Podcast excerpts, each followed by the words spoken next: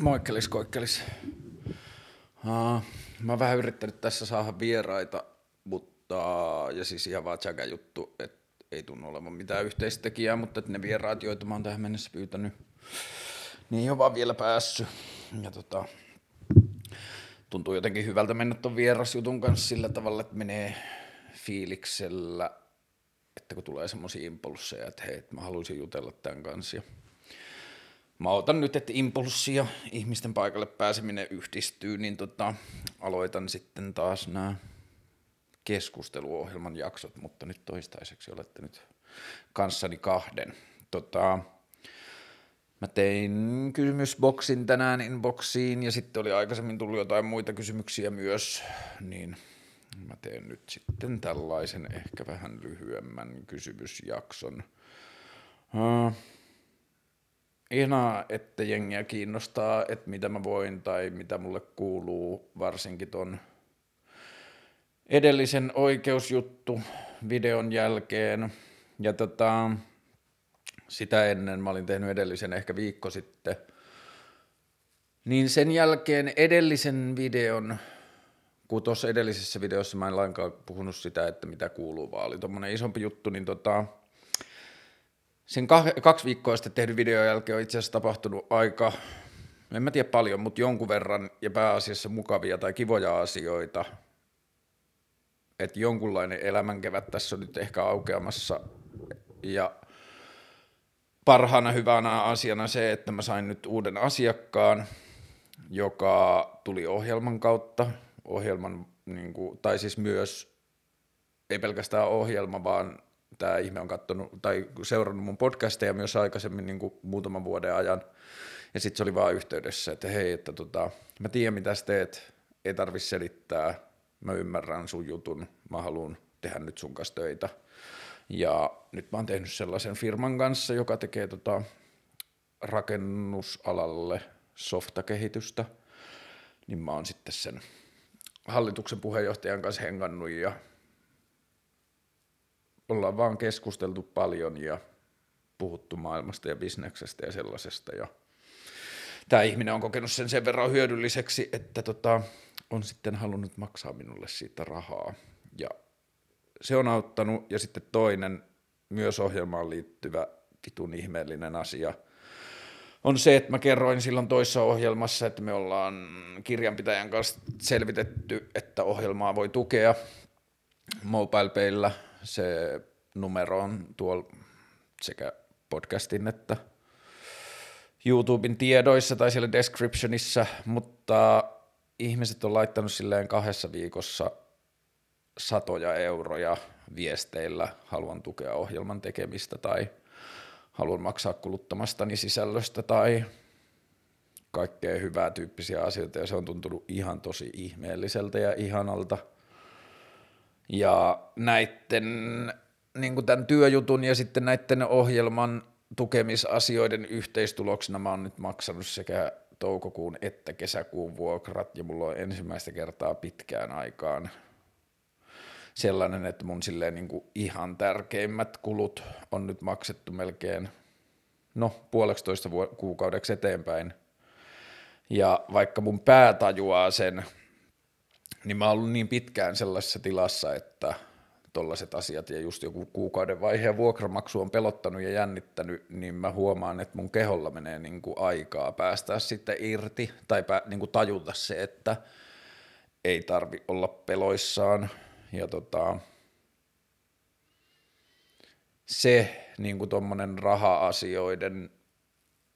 ainakin välillinen helpottuminen – niin plus yhdistettynä sitten tuohon, mitä tuolla ulkona tapahtuu, että eilen tuli koivunlehdet tuohon Kumpulan laaksoon ja vihreä alkaa olla joka paikassa, niin tuntuu kyllä hyvältä. Mutta sitten samaan aikaan, kun jotenkin nyt, kun on muutamissa asioissa tapahtunut niksahduksia eteenpäin, niin tajuaa myös sen, että millaisen niin kuin leijerikerroksen alta tai silleen kuinka monen asian alta – tai asian sävyttämänä on elänyt jotenkin elämäänsä viime kuukaudet tai viimeiset puoli vuotta tai vähän reilu ehkä vuoden, niin nyt kun niitä asioita vähän niin kuin lähtee pois päältä tai ne hälvenee tai ne vähän siirtyy, niin rupeaa nyt vasta jotenkin näkemään, että minkälaisen kaiken niin kuin sellaisen kertoimien ja aivokapasiteettia vievien projektien tai ajatuksen alla on elänyt. Ja se alkaa nyt tuntua hyvältä, että pääsee niin kuin, vaikka se vielä tää, ihan täysin sen niin kuin vapautuminen niistä asioista on tapahtunut, niin silti kuitenkin niin kuin katse yltää jo kauemmaksi ja sellaisia. Ja sitten vähän niin kuin tuohon liittyen oli toinen kysymys, että mitkä fiilikset oikeuskeissistä ja koko siitä jutusta nyt kun muutama päivä on kulunut, niin, niin tota, kyllä se semmoinen vahvin tai joka päivä vahvistuva tunne on se, että vitun ihanaa, että se on ohi, että se loppuminen alkaa tuntua voitolta ja vaikka se meni niin kuin päättyi ikävästi, niin se, että se päättyi, niin tuntuu kyllä ihan tosi tosi hyvältä. Ja tajuaa myös sen, että kuinka paljon se asia on painanut silleen repussa viimeiset kolme vuotta, että kun siinä on koko ajan ollut se semmoinen niin kuin jonkun isomman voiman uhkan alla oleminen, vaikka se on ollut välillä passiivista ja siinä on ollut pitkiä taukoja ja on voinut mennä pitkään ennen kuin seuraava joku kirje tai joku kommunikaatiovaihe on tullut, niin kyllä se on ollut semmoinen niin kuin jatkuva aivoissa oleva tehosyöppö ja semmoinen niin kuin maailmankuvan vääristä ja niin se, että se on nyt ohi, niin tuntuu kyllä ihan tosi tosi hyvältä. Ja myös sen nauhoitteen tekeminen vasta sen jälkeen, kun mä olin tehnyt sen nauhoituksen, niin sit mä vasta oikeasti niin kuin jotenkin tunsin ja koin, että kuin iso juttu se oli itselle, että sai vaan puhua sen nauhalle. Että se osuus siitä helpotuksesta niin kuin tuli jo ennen kuin mä olin julkaissut sen, ja se teki kyllä tosi, tosi hyvää mielelle. Ja sitten nyt sen jälkeen sitä on katsottu tosi paljon, sitten on tullut, se on, taitaa olla jo nyt silleen neljässä päivässä katsotuin näistä kaikista vlogeista, että ihmisiä selkeästi kiinnostaa tällaiset niin kuin konfliktiasiat tai tällaiset, ja tota, niin sitä on kuunneltu tosi paljon, ja totta kai sekin on tuntunut kivalta, ja on tullut semmoista niin kuin tukea ja tsemppiä. Ja sitten on tullut myös, mä sain joskus viikonloppuna tai joskus screenshotin jolta, että hei, Jodelissa puhutaan tästä sun oikeuskeissistä, ja sitten jengi arvuutteli, että onkohan tämä firma tai onkohan tämä firma. Ja sitten siellä oli niin jonkun verran semmoista symppaavaa ja kannustavaa, mutta sitten tietenkin Jodeli henkeen tosi semmoista niin kuin vittumaista ja pilkallista ja henkilöön menevää myös. Ja sitten mä niin mä sain sen screenshotin, mä latasin Jodelin, niin sitten mä luin sen kerran läpi, ja sitten mä olin silleen, ai niin, Jodeli ei ole olemassa, jos sen poistaa, että mä en tiedä tästä yhtään mitään. Eikä se kyllä päässyt iho allekaan, että niin kuin tuollaisessa nimettömässä internet-kommentoinnissa pystyy suhtautumaan siihen, että tässä on niin monta eri taustatarinaa ja syytä ja tilannetta, mistä nämä kommentit tulee, että niille pitää niin kuin että ne pitää mielessä laittaa jotenkin sille oikean paikkaan ja suhtautua oikealla tavalla, ettei ota niitä silleen vakavasti. Ja totta kai siis sille mieli on niin jotenkin, en tiedä onko herkkä oikea sana, mutta että jotenkin silleen kun on itse niin jotenkin konfliktiherkkä ja semmoinen negatiivinen energia herkkä, niin kyllä se aina vähän menee solmuun. Ai niin, yksi kommentti siellä Jodelissa oli, jota mä oon miettimään – ja se on jotenkin ollut kiinnostava kehikko yrittää ymmärtää, mutta joku oli kommentoinut sinne Jodel-keskusteluun, joka oli alun perin tästä niin kuin oikeuskeissijutusta, niin sitten joku oli laittanut sinne, että Karle Hurtig, miten se meni, Karle Hurtig rakastaa itseään aivan liikaa, tai jotain tällaista, ja sitten mä olin silleen, että bro, että mä oon vasta niin kuin opetellut harjoitteleen, että mulla on ollut semmoinen olo, että mä en osaa olla niin kuin tietyissä asioissa armollinen itselleni tai en osaa sille jotenkin henkisesti halata itseäni tilanteissa, jossa jotenkin tosi perseestä. Ja sitten mä törmäsin myös sellaiseen termiin kuin autocompassion, niin kuin itsemyötätunto, ja se on tuntunut tosi tarpeelliselta ja muuta, mutta sitten kun mä luin sen jonkun kommentin, että Karle Hurtik rakastaa itseään ihan liikaa, niin mä olin silleen, että näen bro, että mä vasta harjoittelen ja mä oon jo nyt jonkun mielestä silleen liian pitkällä, että mitäs tää on. Ja sitten mä oon miettinyt tosi paljon sitä, että mikä on se niinku itsensä rakastamisen missä kohtaa se kääntyy negatiiviseksi vai onko se joidenkin ihmisten mielestä lähtökohtaisesti negatiivinen asia. Ja sitten mä juttelin yhden kaverin kanssa ja me tultiin siihen niin kuin, tulokseen, että se on vähän niin kuin the sin of being okay with yourself. Että joissakin keskusteluyhteyksissä tai ehkä joillekin ihmisille tai jostain päin katsottuna se, että on jotenkin niin kuin contempt tai sinut itsensä kanssa, niin se kääntyy jotenkin negatiiviseksi, että se ei ole niin kuin tervettä tai se on jotenkin narsistista tai jotain muuta, mutta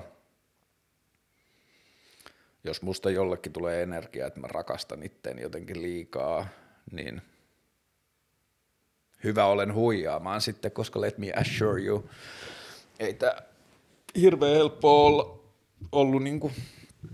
itsensä rakastunut ja on joutunut kyllä tekemään sen kanssa aika paljon töitä ja ilkeisesti jodel kommenteista huolimatta aion harjoitella sitä lisää ja oppia siinä paremmaksi ja en mä tiedä, ehkä mun on ollut, niin kuin tuntuu, että mun on ollut helpompi rakastaa muita kuin itseäni ja se varmaan liittyy just tollasiin asioihin, että on ollut noita konflikteja niin kuin joko itsensä tai ympäröivän maailman kanssa, niin sitten sitä on hankala antaa itselleen sellaista armoa.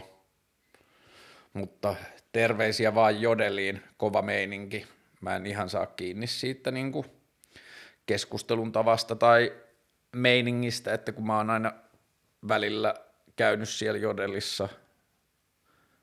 en ole ikinä itse niin kuin silleen jäänyt käyttämään tai saanut sitten kiinni kunnolla, että miksi sitä käytetään, mutta tai niin kuin, että mikä se on se funktio.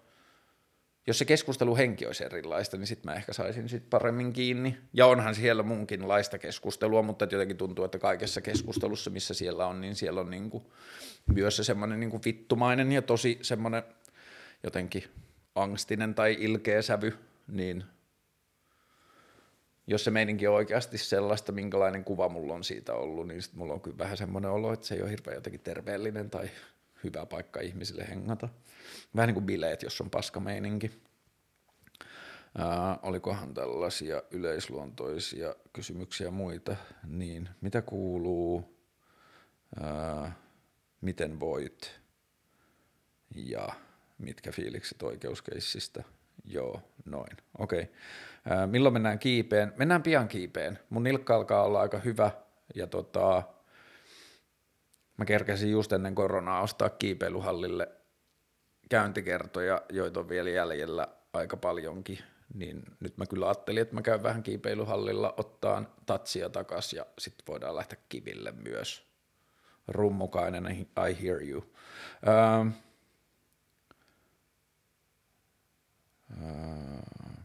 Millä kuvaat, ja sitten tässä on kamera emoji, eli liittyy valokuvaukseen. Mä sain aikaisemmin viestin joltain tyypiltä, että teen valokuvauksesta oma jakso, ja niin, oli tullut toinenkin kysymys, kerro sun suhteesta valokuvaukseen, taidet, vaikutteet ja kokemukset. Mä teen valokuvauksesta oma jakso erikseen, se on kuitenkin mulle niin iso juttu, ja tässä on lyhyessä ajassa tullut kolme pyyntöä niin puhua siitä, niin mä teen sen ehkä jo tällä viikolla tai ensi viikolla, riippuu nyt miten noiden vierasjuttujen kanssa, mutta joo, valokuvaus ehdottomasti. Mä teen sit oman juttunsa. Öö, huumorin merkitys kysymyksenä. Tämä on jännä juttu. Mä oon miettinyt sitä tosi paljon. Mun ensimmäiset sanotaan 20 vuotta elämästä huumori on ollut tosi tosi iso juttu elämässä se on kyllä aina ollut, mutta ne ensimmäiset 20 vuotta mä tunnistan, että huumori oli semmoinen niin kuin aktiivinen osa ulosantia – ja jotenkin semmoista niin kuin päivittäistä jatkuvaa kommunikaatiota tai tapaa, millä halusi olla maailman kanssa tekemisissä ja se on niin kuin varsinkin silloin joskus teininä, niin se on mennyt varmasti vitun ärsyttävälle tasolle ulkopuolisille ja koulukavereille ja muille, että on ollut niin kuin koko ajan tarve löytää kaikesta jotain vitsiä ja sanaleikkejä ja sellaista. Mutta jotenkin mä oon ehkä taipunut ajattelemaan niin, että huumoria harvoin, tai niin kuin hyvin vähän tilanteita, missä huumoria on liikaa tai huumori ei sovi ja huumorin, huumori on niin kuin sellainen yksinkertainen jatkuva muistutus siitä, että maailmassa on kyse niin monesta muustakin asiasta kuin silleen päivittäishuolista tai vaikeista asioista. niin huumorin merkitystä pitäisi kyllä yrit, pyrkiä lisäämään arjessa, mutta siis niin, niin jonnekin 20-vuotiaaksi asti huumori oli tosi iso juttu mun elämässä, ja sen jälkeen se rooli vähän muuttu. Mä menin silloin parikymppisenä suunnilleen, niin mä menin pitkään parisuhteeseen, ja sitten kun ihmiset menee parisuhteeseen, niin se parisuuden dynamiikka luonnollisesti korostaa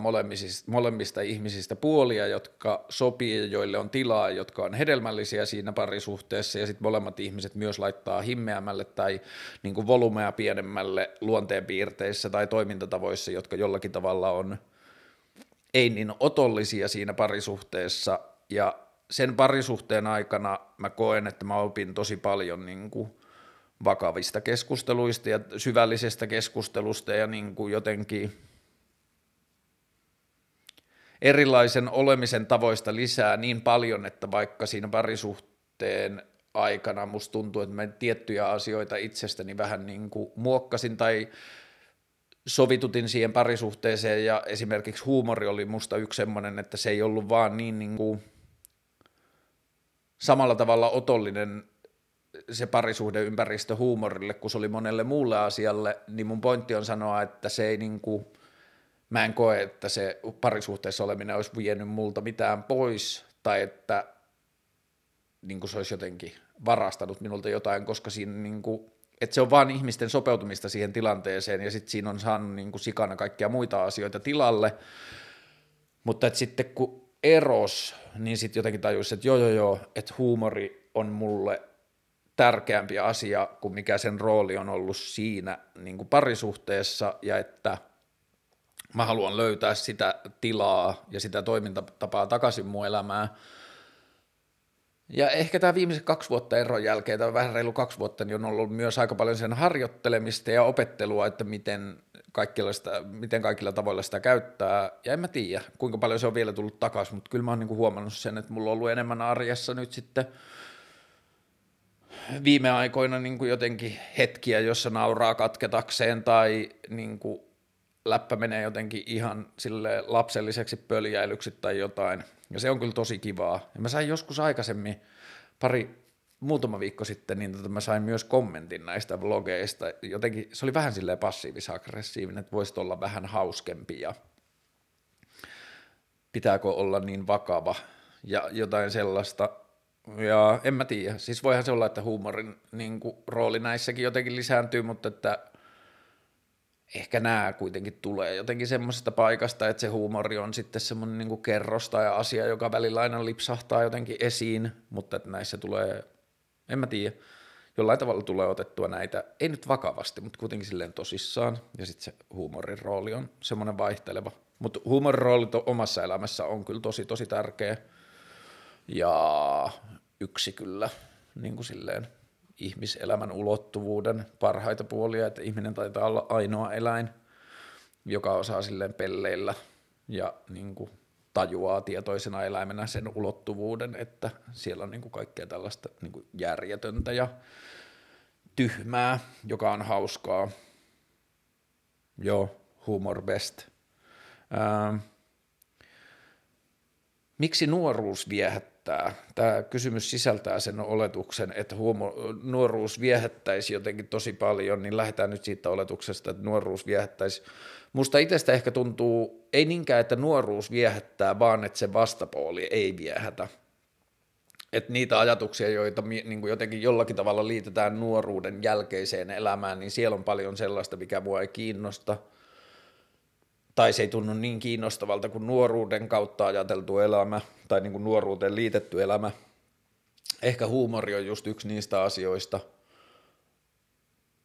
Ja, mutta joo, kyllä mua viehättää nuoruudessa se, että ei ole vielä opittu liikaa sitä, että miten asiat pitää olla tai miten ihmisen pitää toimia tai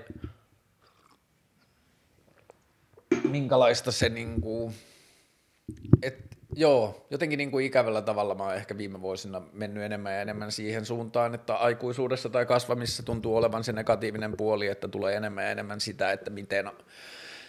miten pitäisi olla ja mikä olisi oikea tapa toimia ja muuta. Ja nuoruudessa kyllä viehättää se, että ne ei ole vielä niin lukittuneita. Nuoruudessa viehättää myös se, että ihmiset uskaltaa olla tietämättömiä oman elämänsä suhteen, että ei ole tarve olla selvillä siitä, mihin asiat on menossa tai mihin mä oon menossa –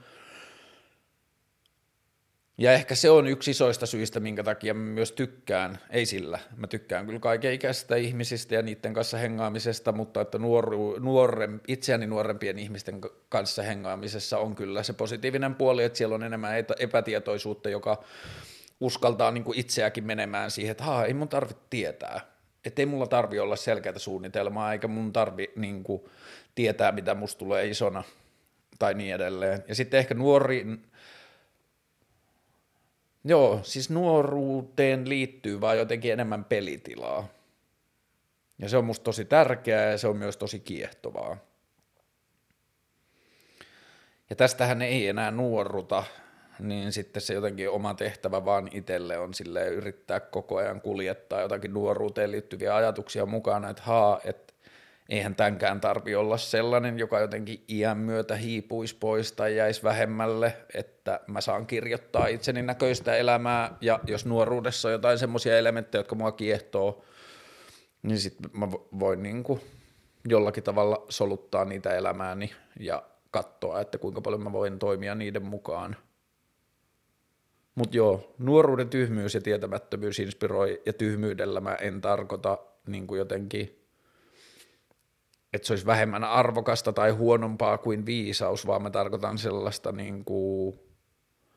lupaa olla tietämätön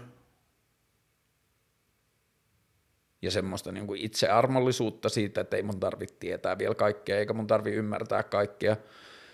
Ja sitä mä kyllä yritän pitää tosi paljon kiinni, että mä en kusettaisi itseäni tilanteeseen, jossa mä vaadin itseltäni toimintaa, jossa mun pitää tietää asiat, vaan päinvastoin, että niin kuin menisi just niitä asioita kohti, joista tietäisi, ettei tiedä, ja myös niin kuin rohkeus olla tietämätön tai esittää tyhmiä kysymyksiä tai ounasteluja tai arvauksia tai veikkauksia sillä tavalla niin kuin siitä paikasta, että mä en voi tietää kaikkea. Voisiko se ehkä olla näin? Ja joo, Ehkä niin kuin se ydinvastaus tuohon, että mikä nuoruudessa viehättää, niin helpompi vastata siihen, että aikuisuus ei viehätä. Tai aikuisuuteen liittyviä, monet aikuisuuteen liittyvät asiat ei viehätä, niin siksi nuoruudessa on jotain kiehtovaa. Mutta joo, kyllä se rupeaa vahvistumaan tosi vähän, et, tai tosi paljon, että niinku age ain't nothing but a number, että 20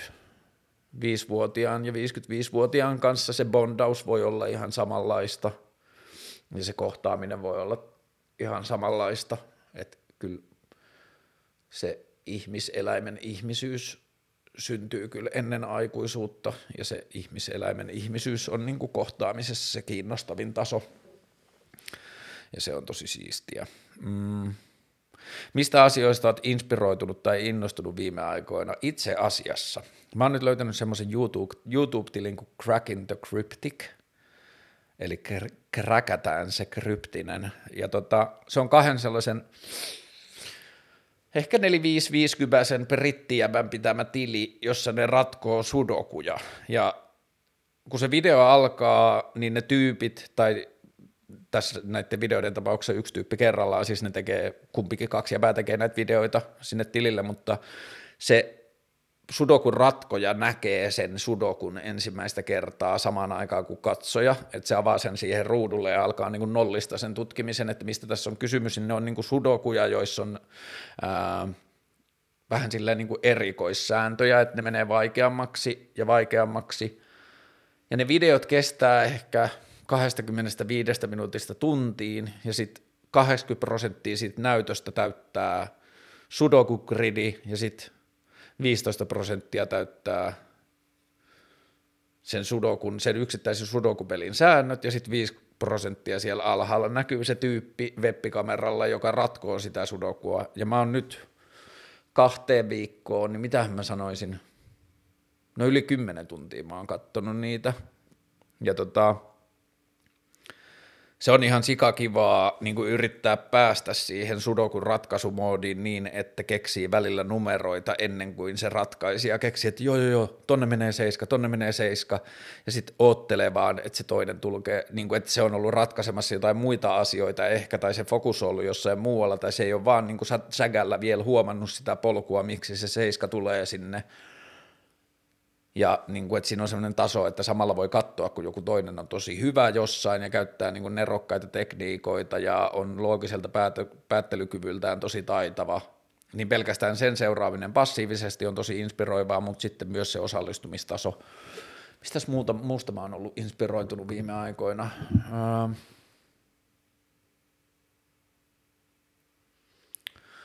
musiikin teoriaan mä oon tutustunut nyt,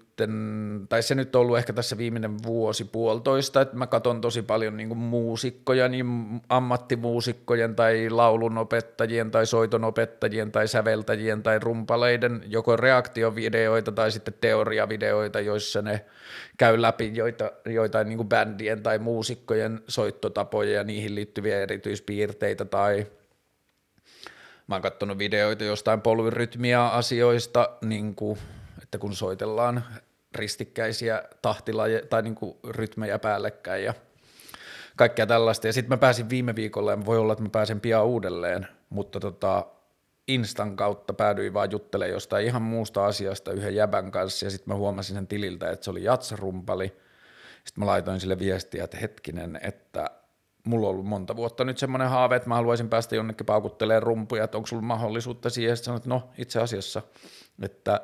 mulla on työhuone tuolla, että siellä on kahdet rummut, että mennäänkö huomenna illalla sinne soittelemaan, ja sitten mä olin viime viikolla sen jäbän kanssa, me oltiin joku neljä tuntia soittaa rumpuja silleen, että me soitettiin vaan kahdestaan rumpuja, toinen soit, lähti soittaa jotain biittiä, ja sitten toinen lähti mukaan, ja sitten ruvettiin jammailemaan siihen päälle, ja mä oon niin kuin, tosi huono, mutta mä oon tosi kiinnostunut, ja ihan siis älyttömän kivaa, siis niin superkivaa. Ja välillä kyllä päästiin tosi tosi siisteihin jamijuttuihin. Ja se mikä siinä rumpujen soittamisessa on niin sairaan siistiä, että jos joku yrittäisi opettaa mulle, että tässä on nyt tämmöinen komppi, että tajuat sä YKK, ne, YKK, ne, ja se yrittäisi selittää mulle, mitä patternejä kädet soittaa, tai mä, mä niin lähtisin katsoa jostakin ja lähtisin so- yrittämään soittaa jotain rytmiä, niin musta tuntuu, että mä en pääsisi lähellekään, mutta nyt kun me soitetaan tolleen, että meillä ei ole mitään suuntaa tai tarvetta tai oikeata tapaa soittaa, me lähdetään vaan soittamaan, niin tuolla nyt kun me oltiin soittamassa, niin mä muun muassa ajauduin tilanteeseen, jossa mä soitin kompissa mukana niin, että mulla oli ää, vasen jalka oli haikkaan, oikea jalka oli bassorumpuun, vasen, jalka, vasen käsi soitti virveliä ja oikea käsi soitti haikkaa, ja mä soitin niin kuin komppia, jossa mun jokainen niin kuin raaja, jokainen neljästä raajasta teki niin kuin eri iskuja, että niissä kaikissa oli, ne kaikki soitti samaan biittiin, mutta että niissä oli niin kuin eri patterni kaikissa raajoissa, ja mä vaan ajauduin sinne soittamisen kautta, kunnes mä havauduin yhtäkkiä, että haa, että mä hallitsen jokaista raajaa erikseen, ja ne toimii vähän niin kuin automaattisesti, ja voinkohan mä laittaa tuonne bassojalkaan jotain fillejä, ja kaikkea. Ja siis niin kuin, se on jotenkin taianomaista, että mun skillsit ei todellakaan riitä soittaa niitä asioita, mihin mä päädyn. Niin kuin, if it makes sense. Et mä tarkoitan sitä, että mä en pystyisi yrittämällä soittamaan niitä asioita, joita mä pystyn soittamaan, kun mä päästän irti ja annan vaan niin kuin itseni ajautua paikkoihin. Ja se on ihan supersiistiä. Ja sitten kun toi tanssi on ollut itselle niin tärkeä, niin rumpujen soittamisessa on niin kuin samaa, että se on – mulle juttu, jossa mun keho reagoi rytmiin ja sitten tuossa tapauksessa siitä tulee ääniä. Ja se, se on kyllä, joo, se oli superinspiroivaa ja toi musajuttu on muutenkin tosi inspiroivaa. Ja sitten mitäs muuta? Öö, Mä nyt oli jonkun verran, mä kävin tänä aamuna lenkillä ja mä oon käynyt kävelyllä. Niin, mä oon käynyt skeittaan, en vielä kovin paljon silleen, että mä kävin tekemään mitään temppuja, mutta mä käyn vaan niin kuin Vallilassa ja Kalliossa tota, potkuttelee, että, niin kuin, että mä en lähdekään kävelylle tai mä en lähdekään pyöräilemään, vaan mä käyn tota, potkuttelee ympäriinsä. Ja sitten mä kävin viime viikolla skeittilenkillä ja sitten tuolla Kallion kirkko, niin Kallion kirkolta menee mä en muista mikä katu se on, mutta sitten menee semmoinen alamäkikatu alas linjoille siihen Lemongrassille, kolmannelle linjalle, niin siinä on aika jyrkkä alamäki, ja sitten mä menin sinne mäen päälle, ja sitten mä ensin vaan sille jotenkin vitsillä kuvasin semmoisen videoklipin Instastory, jossa mä kuvasin mun jalkaa ja lautaa, ja sitten mä kuvasin sen kadun alas, ja se alamäen, niin mä ensin vaan niin kuin silleen, vähän niin kuin vitsillä, siellä on semmoinen yksi nettikuva, me, meemikuva, tai semmoinen kuva on netissä, joka kiertää aina välillä, jos on semmoinen pikkupoika skeitin kanssa semmoisen tosi jyrkän ylämäen päällä niin kuin asennossa, niin kuin se olisi lähdössä, niin mun idea oli vähän sama, että synnyttää se sama niin kuin fiilis siitä, että tässä on liikkumisväline ja tässä on tämä katu ja niiden yhdistelmä on niin kuin kova vauhti, niin sitten kun mä olin kuvannut ja postannut, laittanut sen sinne Instastoriin, niin sitten mä olin silleen, fuck it, mun on pakko laskea nyt tämä, että mä oon kuvannut tämän. Ja sitten sitten mä laskin sen mäen, ja se oli aika jyrkkä, ja sitten tuli kyllä aika tosi kovat vauhit, mutta se fiilis, mitä mä sain siitä, niin se oli kyllä ihan semmoinen pikkupoika-fiilis silleen, että pelotti vähän, tai oli semmoinen tosi rush, niin kuin silleen, tosi adrenalin rush, ja aika tosi lujaa meni,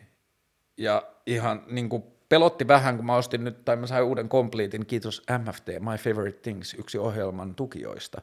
niin mä sain uuden completein, ja siinä on aika löysät rukit, ja mulla on ollut sellainen periaate, että kun mä ostan uuden skeitin, niin mä en koske sen rukkeihin, joka ei ymmärrä rukkien kireydestä, niin pointti on se, että skeitissä on ne rukit, jossa renkaat on kiinni, ja se, kuinka kireällä tai löysällä ne rukit on, vaikuttaa siihen, että kuinka herkästi tai pehmeästi tai jäykästi se lauta kääntyy. Ja sitten mun edellisessä laudassa oli ollut aika jäykät rukit, ja sitten mulla on ollut aina sellainen periaate, että mä haluan vaan tottua siihen, mitä ikinä ne niin tehdaskireydellä olevat rukit on. Ja noi on tosi löysät, ja sitten mä oon vaan harjoitellut siihen, että tämä on toinen tapa skeitata, että tässä mennään niin kuin silleen letkeämmin, ja se on vähän niin kuin nopeampaa ja semmoista jännää, niin, niin tota – tuollaisten isojen mäkien, kun vauhdit kasvaa kovaksi ja sitten nopeus vaikuttaa siihen niin kuin laudan liikkeeseen, niin siinä kyllä todella tuli sille adrenaliini rush ja kädet tärisi ja vähän jännitti ja pelotti, mutta oli ihan supersiistiä ja niin kuin ehdottomasti inspiroivaa koko se ajatus siitä, että joo joo mä osaan tämän ja mä en ehkä usko siihen suoraan, tai että se tuntuu vähän pelottavalta, mutta paras tapa selvittää on niin kuin vaan mennä. Ja nyt tuo alamäkien laskeminen skeitillä on ollut ihan tosi kivaa. Ja nyt on niin kuin ollut hyvä meininki tuohon skeittaukseen, että mä en vaadi itseltäni mitään, että kun on joskus ollut sille aika hyvä skeittaa, en mä tiedä, en mä ole ikinä ollut hyvä skeittaa, mutta että se niin kuin väline on ollut tosi hallussa. Ja sitten kun se on viime vuosina ollut sille vähemmän harjoitettua, niin nyt mä niin kuin yritän vaan pikkuhiljaa itseni päästää siihen mielentilaan, jossa mä osaan skeitata, ja nyt alkuun se vaan vaatii silleen lujaa menemistä ja vähän jotain ollieita, niin se on niin kuin aivojen sellaisten niin kuin aivoissa olevien reittien uudelleen kaivamista esiin ja tosi siistiä. Ja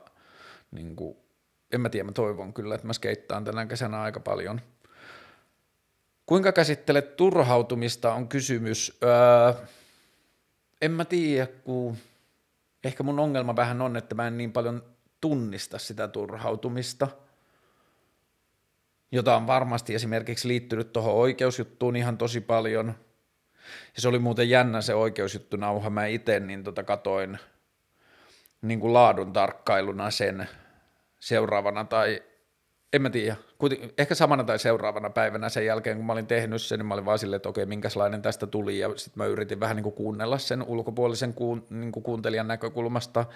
ja myös vähän niin kuin sen yrityksen näkökulmasta, jota mä siinä syytän, koska mulla oli jotenkin tosi tärkeää, että mä yritän tuottaa siihen semmoista niin kuin tasavertaisuutta, mutta että kun mä katoin sen uudelleen, niin mä itse niin ahdistuin fyysisesti siitä tarinasta. Ja mä koin tosi outoja fyysisiä reaktioita sen kattomisesta, joka kertoi mulle vaan siitä, että mä sain tosi paljon jotenkin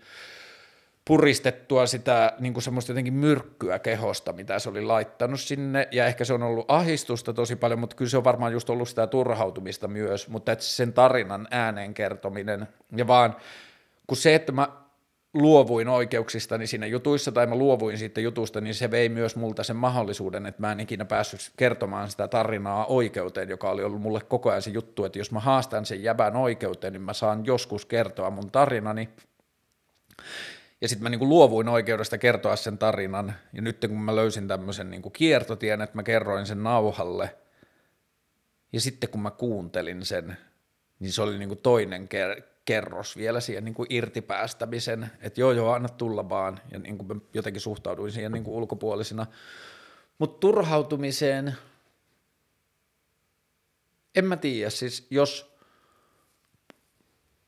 jos ne tietyt tunteet, mitä mä koen, on turhautumista, niin ehkä mulle se pääasiallinen ratkaisukeino on vaan rikkoa se tilanne, miten mä yritän käsitellä sitä, että jos mä makoilen tässä sohvalla ahdistuneena tai jossain muussa tunnetilassa, joka tuntuu silleen jumittavalta, niin sitten mä vaan pakotan rikkomaan itseni sen tilanteen, että joko mä lähden kävelylle ulos tai mä alan tekemään tässä jotain toista asiaa tai niin kuin vaan täräyttää tai häiriköi sitä ympäristöä, jossa kokee, niin se ehkä auttaa antaa uuden näkökulman tai antaa itselle luvan tai mahdollisuuden käsitellä ja lähestyä sitä toisella tavalla, niin se on ollut sille ehkä aika tärkeä työkalu. Ja rationalisointi, se on kyllä varmaan mun tärkeimpiä työkaluja niin kuin kaikissa sille asioiden kokemisasioissa, että jos on vaikka joku tuollainen turhautumisasia, niin yrittää vaan jotenkin selittää itselle, että mitä asioita tähän liittyy, minkä asioiden lopputuloksena mä koen tätä tunnetta, mitä mä nyt koen, ja sitten käydä läpi se oma rooli siinä asioiden ketjussa, että olisinko mä toiminut jossain kohtaa eri tavalla, tai toimisinko mä edelleen samalla lailla, kun mä toimin silloin sillä tiedolla, mitä mulla siinä tilanteessa oli. Ja jos tilanne on niin, että joo joo, mä edelleen tekisin ton saman valinnan, vaikka sitten on seurannut niin kuin ahdistavia tai turhautuneita oloja, niin mä edelleen tekisin ton saman valinnan, niin sitten siitä saa itselleen sen jutun, että haa, että tämä mitä mä tunnen on nyt hinta sille valinnalle, jonka mä itse tein, jonka mä tekisin uudelleen, niin tämä on nyt vaan niin kuin lusittavaa ja tähän pitää löytää joku uusi lähestyminen. Mutta että sitten just vaikka esimerkiksi keissi tai niin kuin esimerkkinä toi oikeusjuttu, niin kyllä mä rationalisoin tai yritin löytää rationaalisia selityksiä myös niiden ihmisten toiminnalle siinä, kenen toimintaa mä en ymmärtänyt, ja se helpotti sitä omaa juttua, kun rakensi sellaisia ää, rakensin niin kuin sellaisia vaihtoehtoisia storeja niiden toisten ihmisten toiminnalle, jotka ei perustunut silleen kusipäisyyteen tai pahuuteen tai johonkin muuhun, ja yritin löytää niin kuin ymmärryksen siihen niin kuin toisen ihmisen toimintaan, jonka pystyy hyväksymään tai ymmärtämään jollakin tavalla tai inhimillistämään, niin se on niin kuin helpottanut sitten omaa siihen liittyvää ahistusta tai turhautumista. Mutta kuinka käsittelen turhautumista, niin varmaan ottamalla etäisyyttä asioihin ja muuttamalla omaa tilannetta, jossa sitä asiaa kokee. Mä en ole ihan varma, ymmärränkö tätä, tätä kysymystä. Jos kaikki yhteiskunnan tuet ynnä muut vietäisiin sulta, ottaisitko kaikki selviytymiskeinot käyttöön? Eli jos mä ymmärrän oikein, niin onko tämä kysymys nyt sitten se, että ryöstäisit sä pankin? Yksi muuten kiinnostava asia, joka varmaan kyllä sitten niin kuin jollakin tavalla tulee näkymään näissä ohjelmissa, insalla jollakin aikataululla, mutta – tähän asiaan liittyen, ei omaan elämään liittyen, mutta mitä mä oon nähnyt läheltä ihmisillä, niin tämä on vaan sivuhuomio ja ehkä, joo, toivotaan, että tähän löytyy tapoja keskustella tästä myöhemmin, mutta pieni sivuhuomio tuohon niin kuin kaikki keinot käyttöön liittyen, niin suhteessa siihen, miten maailma suhtautuu, tai miten maailma puhuu, tai miten yhteiskunta puhuu niin kuin laittomasta huumekaupasta tai jostain niin kuin, tai hei, tämä on helpompaa, jos ei puhutakaan pelkästään huumeita, vaan, huumeista, vaan puhutaan nuuskakaupasta ja pilvenmyynnistä. Niin mun tuttava piirissä on ollut molempia, että mä oon nähnyt ihmisiä, jotka on ollut nuuskakauppiaita ja mä oon nähnyt ihmisiä, jotka on ollut pilvikauppiaita, mutta varsinkin niin kuin siihen pilven siihen, että joku ihminen on päätynyt niin kuin pilvikauppiaaksi tai niin kuin yhteiskunnan termeillä huumekauppiaaksi, niin niissä tapauksissa, missä mä oon nähnyt, niin niissä on ollut kyllä kyse siitä, että kaikki keinot käyttöön. Eli toisin sanoen mä, mä oon nähnyt ihmisiä ajautuvan pilvikauppiaaksi, jotka ei ole vaan kokenut mitään muita vaihtoehtoja elämässään, tai se on ollut ainoa asia, josta ne on löytänyt itselleen niin kuin helpotuksen tai mahdollisuuden tehdä tilanteelleen jotain. Ja totta kai tähän vaikuttaa niin kuin ihmisen ää, henkinen toimintakyky ja kaikki sellaiset, että minkälaisia mahdollisuuksia maailmassa näkyy, mutta että mä oon kyllä pystynyt vierestä sanomaan sillä tavalla, että, niin kuin, että jos esitetään silleen kulttuurissa huumekauppiaat esitetään jonain sellaisena – pahiksina, jotka haluavat maailmalle pahaa, niin ne ihmiset, joita mä oon seurannut vierestä, jotka on päätynyt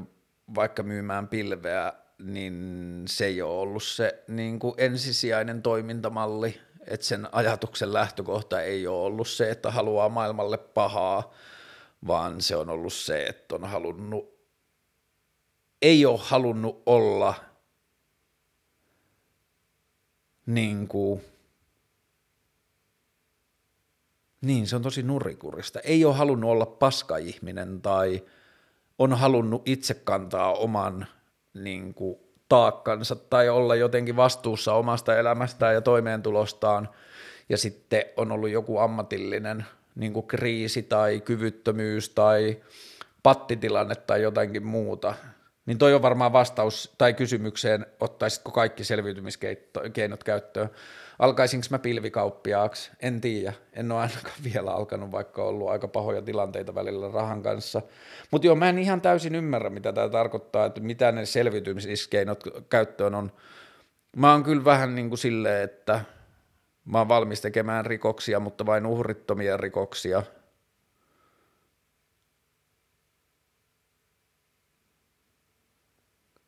mutta ei ne kyllä liity toimeentuloon, ne on niin punaisia päin kävelyä liittyviä.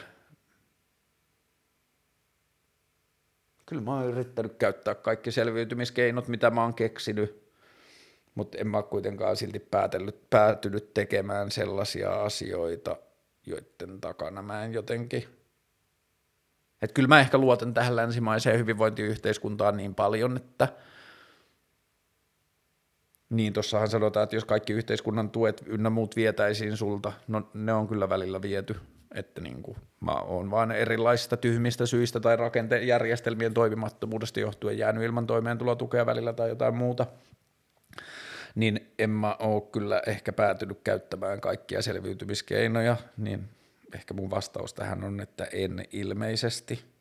ottaisi kaikkia selviytymiskeinoja. Niin, koska sitten mä en kuitenkaan ymmärrä Suomessa ei ehkä, tai mä en näe sitä tilannetta, että jotenkin kuolisi nälkään siksi, ettei ota kaikkia selviytymiskeinoja käyttöön. Mistä löytää motivaatio opparin kirjoittamiseen, opiskelija-ihminen kysyy. Ää, rationalisoimalla mä sanoisin, että jos pystyy selittämään itselleen, että miksi on valinnut sen koulun, mihin on mennyt, mitä ovia tai mahdollisuuksia se koulun päättäminen ö, avaa, minkälaista, millä tavalla se laajentaa niin kuin omaa mahdollisuuden kirjoja ja sitä, että mitä voi maailmassa tehdä, niin sitä kautta, että näkee sen jonkun opparin tai päättötyön tekemisenä, se, päättötyön tekemisenä jonkinlaisena semmoisena avaimena johonkin porttiin, joka avaa uusia asioita, mutta sitten jos on esimerkiksi päätynyt opiskelemaan asiaa, josta ei ole enää kiinnostunut ja sitten se alkaa muodostua vaan sellaiseksi, ää, niin kuin, no tämä on nyt aloitettu, niin viedään nyt sitten loppuun, mutta en mä kyllä ole päätymässä työkseni tekemään näitä asioita, mitä mä opiskelen, niin sitten on kyllä vähän kinkkisempi ja mä en ole kouluvastainen, mutta mä oon kokemusmyönteinen siinä mielessä, että monelle ihmiselle paras tapa päätyä elämässä niin juttuihin on tehdä asioita, eikä välttämättä opiskella asioita, niin mä en ole silleen absoluuttinen.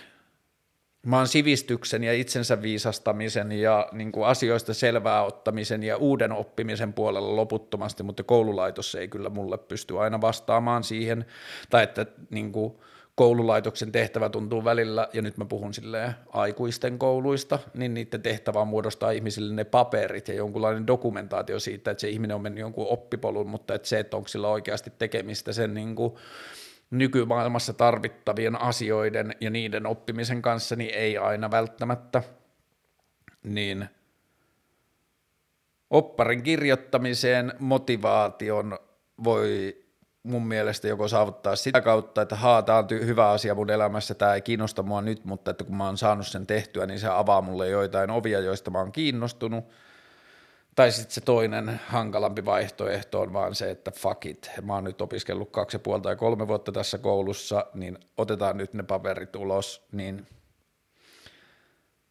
ehkä se opparin kirjoittamisen motivaation voi siinä tapauksessa ottaa sitä kautta, että mikä on niin kuin pienin yhteinen nimittäjä, mikä lasketaan oppariksi, että jos ei se koulu ei enää näyttele sitä niin kuin roolia, että sen pitää olla jotenkin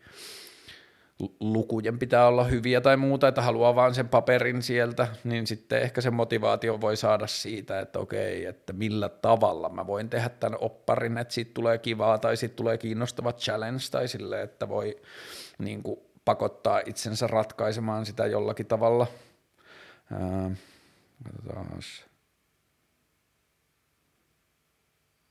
Hmm. Oliko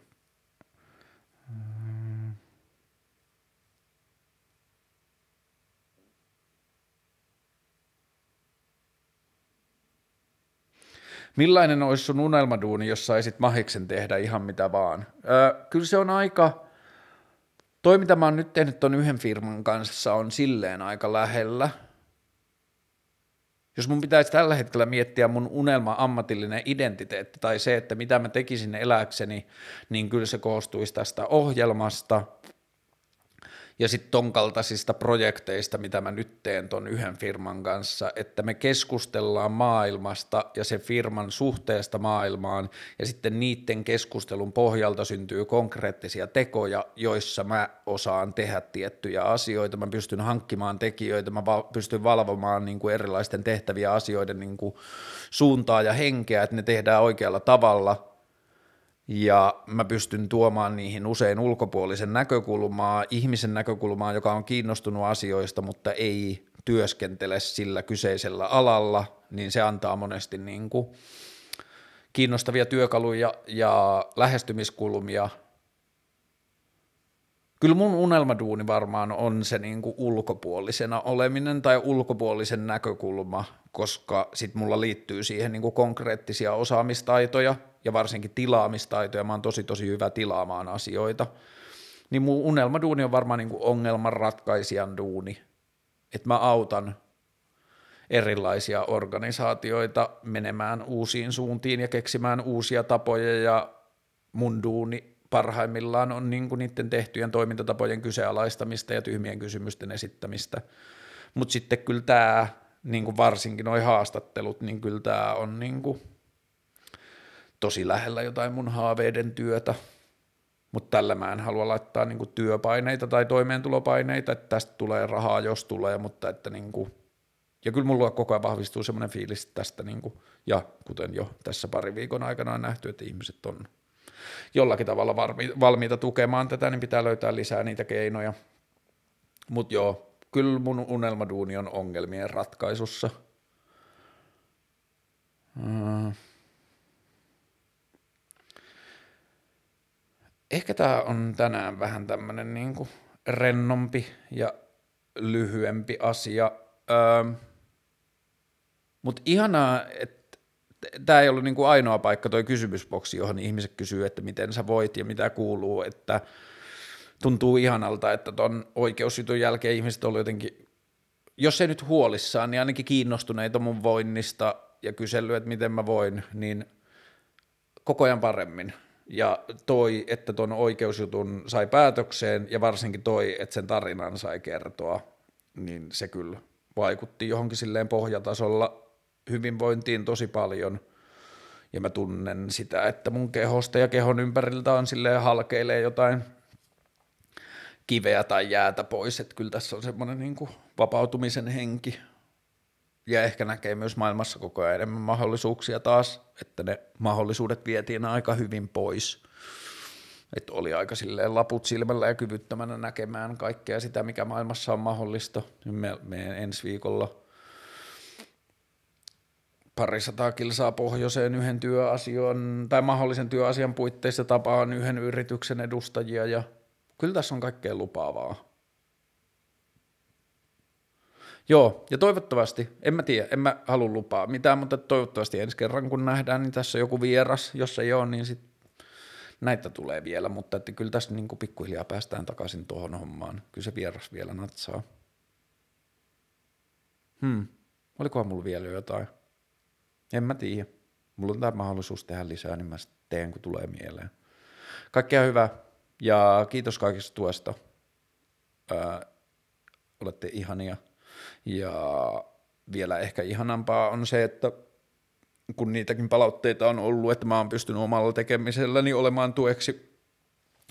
muille ihmisille, muiden ihmisten erilaisissa elämäntilanteissa, niin se nyt on varmaan parasta, mitä tästä voi seurata. Toivotaan lisää sitä. Ihanaa kevättä. Kesä tulee. Vitun siistii. Hyvä. Moi. Nähdään.